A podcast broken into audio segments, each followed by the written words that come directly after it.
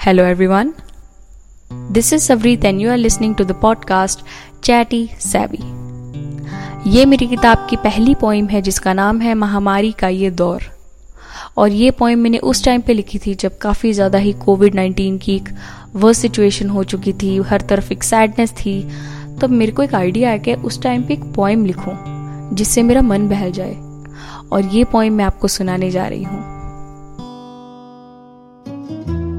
महामारी का ये दौर सबको याद रहेगा। कभी सोचा ना था कि ये भी दौर आएगा कि अब सुबह स्कूल के सात बजे की घंटी के बजाय ऑनलाइन क्लास लगानी पड़ेगी, कि अब अपनों को गले लगाने के बजाय छः फीट की दूरी रखनी होगी। हम कोसते हैं इस चल रहे वक्त को, पर भाई, कुदरत ने तो हमें शीशा दिखाया है, जहाँ इतनी रौनक चहल पहल होती थी।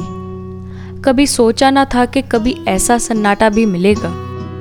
महामारी का ये दौर सबको याद रहेगा। जब ज़रूरत पड़ेगी, तभी घर से बाहर निकलना होगा कि अब शायद ही ऐसी रौनक आएगी। लेकिन चिंता मत करो मेरे दोस्त, सबर करो, उम्मीद रखो। शायद ज़िंदगी एक ऐसा मोड़ ले आए जहाँ आप अपने आप को ज़्यादा समय दे सकते हैं। सोचने का, जानने का। भगवान,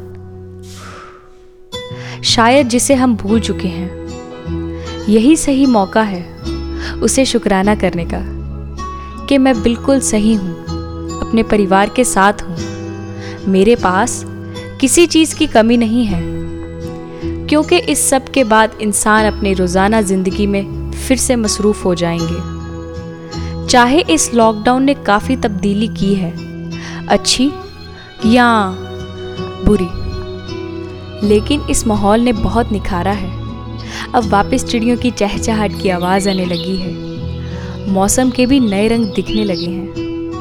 नदियाँ और झीलें शीशे से ज़्यादा साफ़ दिखती हैं। हवा में भी स्वच्छता का परिवर्तन महसूस होने लगा है। और एक दिन ऐसा भी आएगा जब आप गुजरे वक्त को याद रखोगे, क्योंकि महामारी का ये दौर सबको याद रहेगा। महामारी का ये दौर सबको याद रहेगा।